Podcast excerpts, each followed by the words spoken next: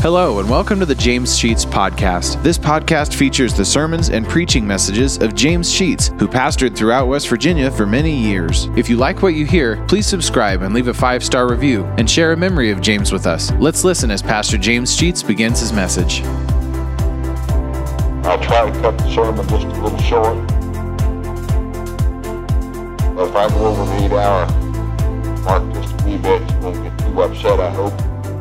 Galatians chapter 1, verses 6 through 10.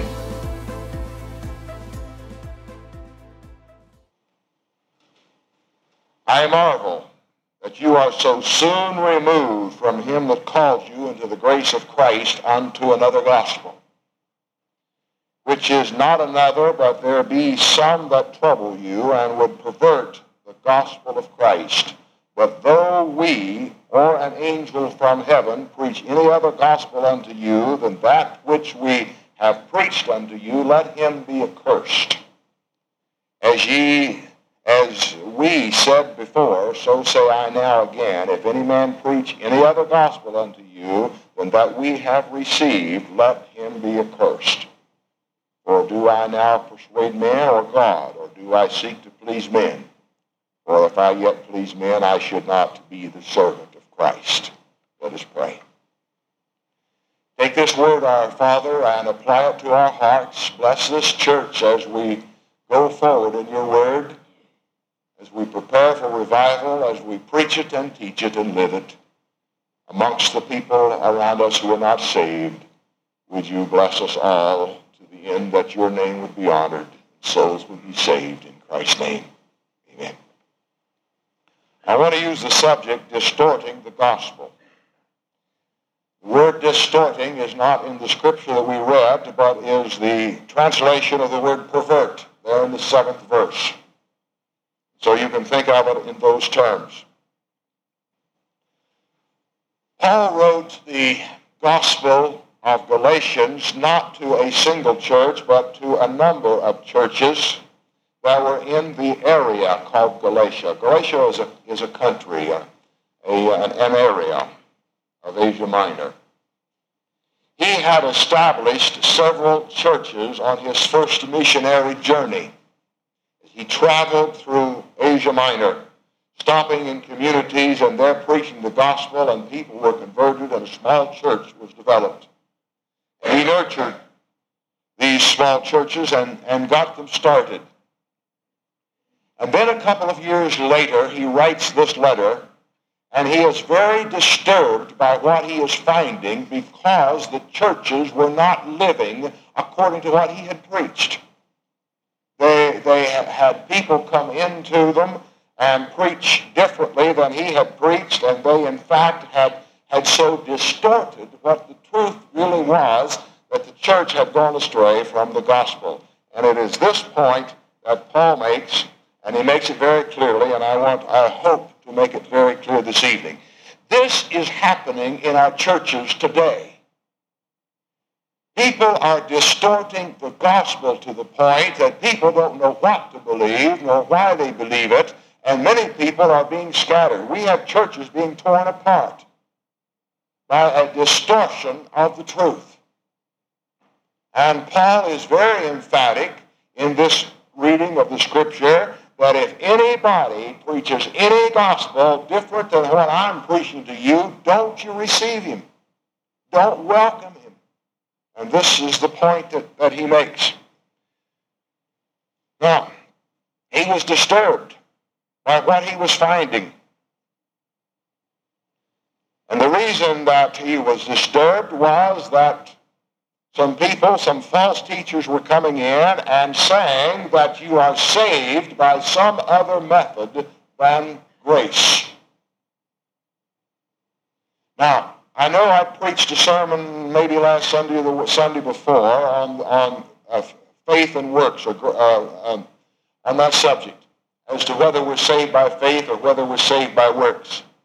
Paul makes it very clear, without question, by anybody who will study the scriptures at all, he makes it very clear that a person is saved by the grace of God and by no other way. Absolutely no other way. But people come along and start teaching all kinds of things and distort the truth. They teach lies that you've got to belong to a particular denomination, for example, if you're going to be saved. And you know churches who advocate that. If you're not a member of the Church of Christ, you're not going to be saved. That's not scriptural. There is no place in the scripture that teaches that fact. It's a distortion of the truth when it's taught. Uh, there are others who would teach other things. But most particularly, I want to talk about this evening those who would distort the fact that you've got to do something on your own to be saved, that salvation comes by some other method.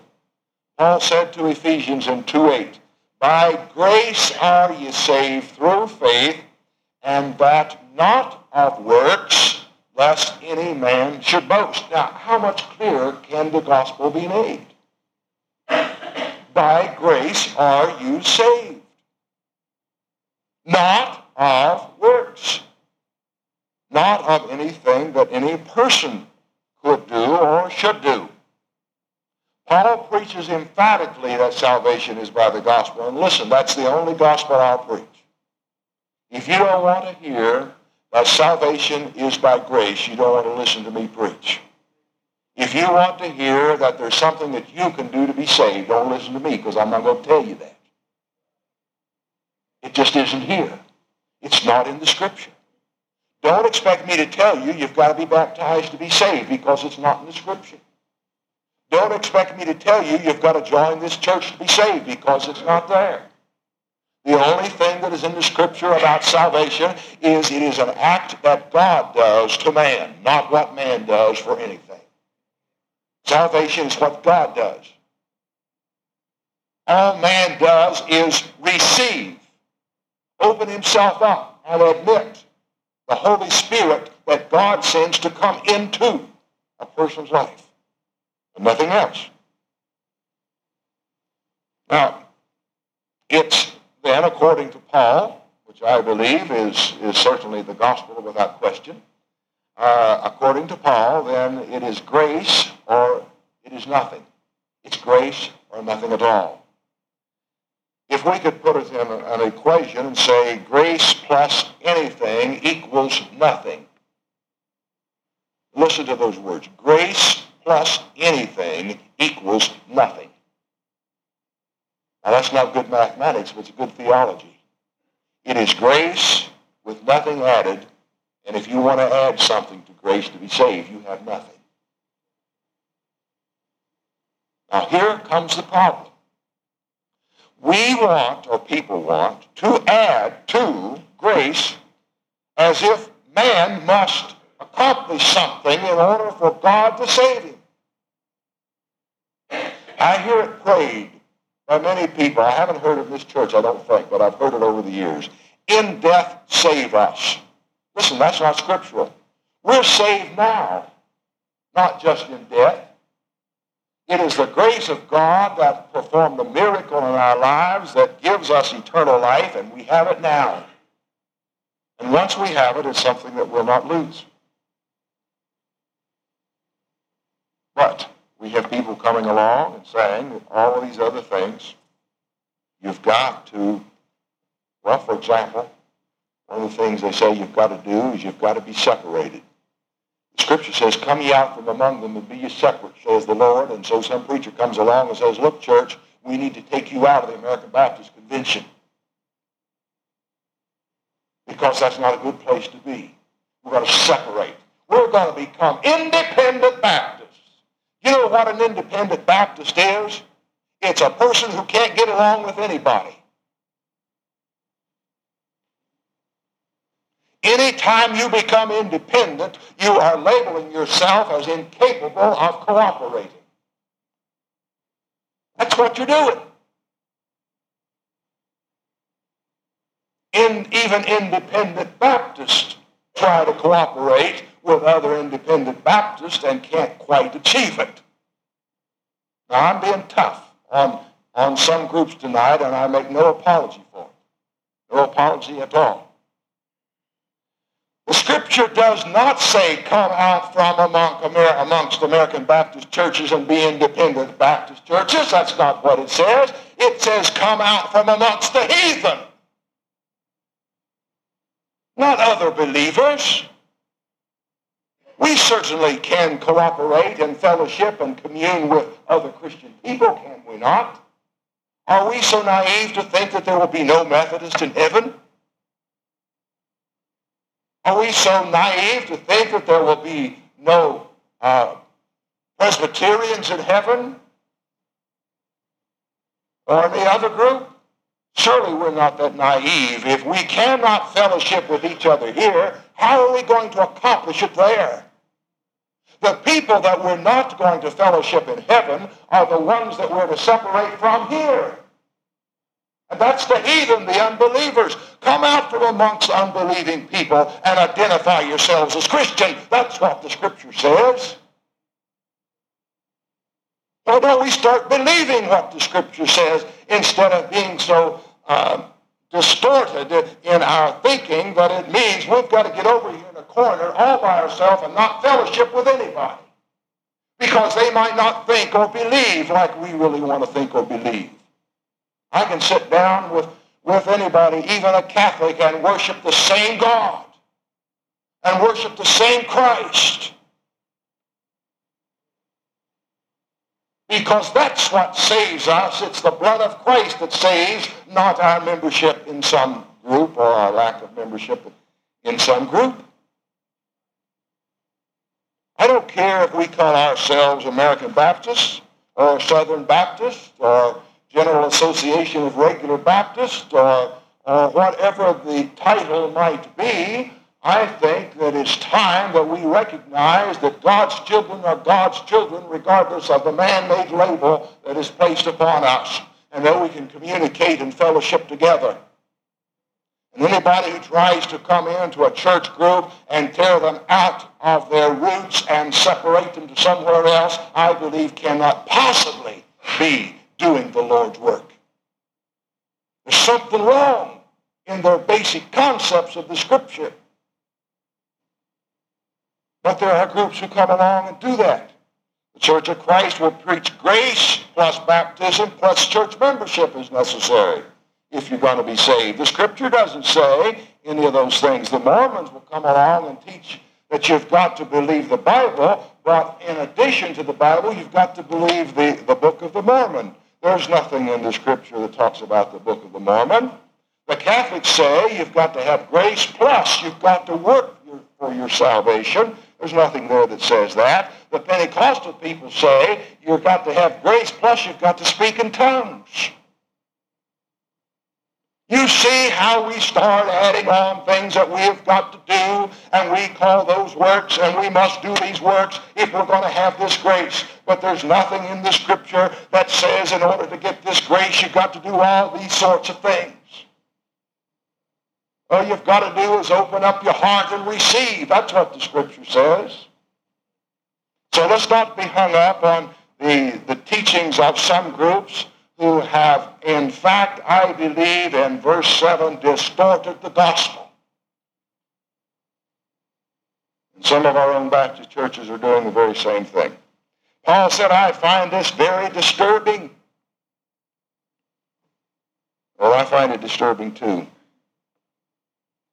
But it's a sign of the time. In 2 Thessalonians, Paul talks about a falling away, that there will have to be a falling away from the faith before the end of time. We have people who are falling away from the faith. And I think probably it's because there's been so many people who have distorted the gospel. We've all gone to carnivals or fairs, circuses, and they have those mirrors and one of those booths that distorts you. You know, you can become real fat if you stand in one of them. You can be real thin if you stand in another. I always stood before the real thin one. What'd you stand for, Bill? Oh, that's what I thought you probably would. Anybody stand before the fat one? Why, you know, it distorts us. It gives us back a false image, a false impression. And that's what people are doing to the gospel in this day and time, and that kind of thing is of the devil. This is the way the devil can reach in amongst Christian people and tear them apart and disturb them and separate them and divide them and cause them to go different ways. Most times when new churches are established, it's done because of a distortion of the gospel. Churches need to be established. There are very few of them being done. I was a pastor of a church that was that was established by one man. He had a vision. He was a, a medical doctor who wanted to go to the mission field and couldn't go. He had a vision in a, in a part of the community where there was no church, that there ought to be a Baptist church. He talked to the First Baptist Church of Columbus, Indiana, and asked them to send a small nucleus of people from that church out to the community and there establish a church. That church had no vision that, and would not do it. That one man collected three or four people around him who had the same vision, and they went and established a church. A church needs to be established by another church. But most of the times, our churches are multiplying by dividing, and that's the wrong way to establish a church.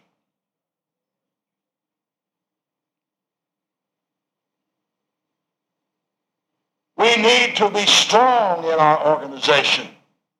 And we will be strong in our organization when we are united in what we believe.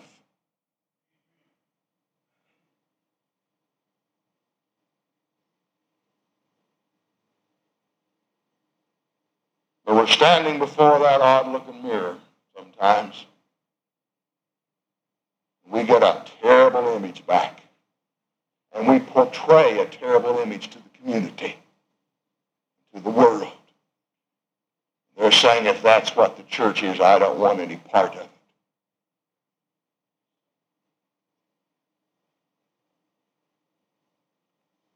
In verse 8 and 9, Paul says, even though we or an angel, notice what he said, whether it's us or an angel from heaven preaches any other gospel than that which we preach, let him be accursed. John said in 2 John verse 10, if there comes any unto you and bring not this doctrine, receive him not into your house, and neither bid him Godspeed. If anybody wants to preach to you salvation by anything else but grace, bid him goodbye. Don't let him in your pulpit. Don't let him stand before your Sunday school class. Don't let him teach your kids because it's not Scripture.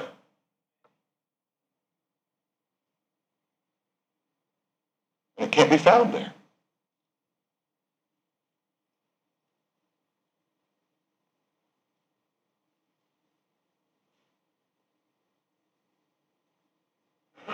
We need to be very clear, and I'll quit. We need to be very clear in what we believe, what we teach, and who doesn't. No church, no church should allow any preacher to do anything with it except what that church wants done.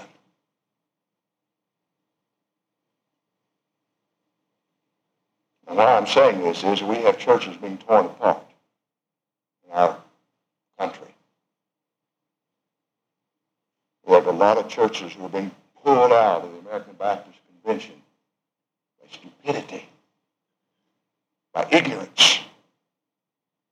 And it's being done by good people who are misguided, misdirected. We've got to stand firm. I don't want to see this church or any other church that I ever have anything to do with distort the gospel. But let's let's take what's here. And Paul says salvation is by grace through faith plus nothing. Brother, if it's good enough for Paul, it's good enough for me. And I can't find any place else in the scripture where anybody challenges him on it. That's the only way.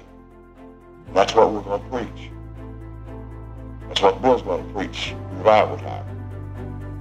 That's all we're going to grace of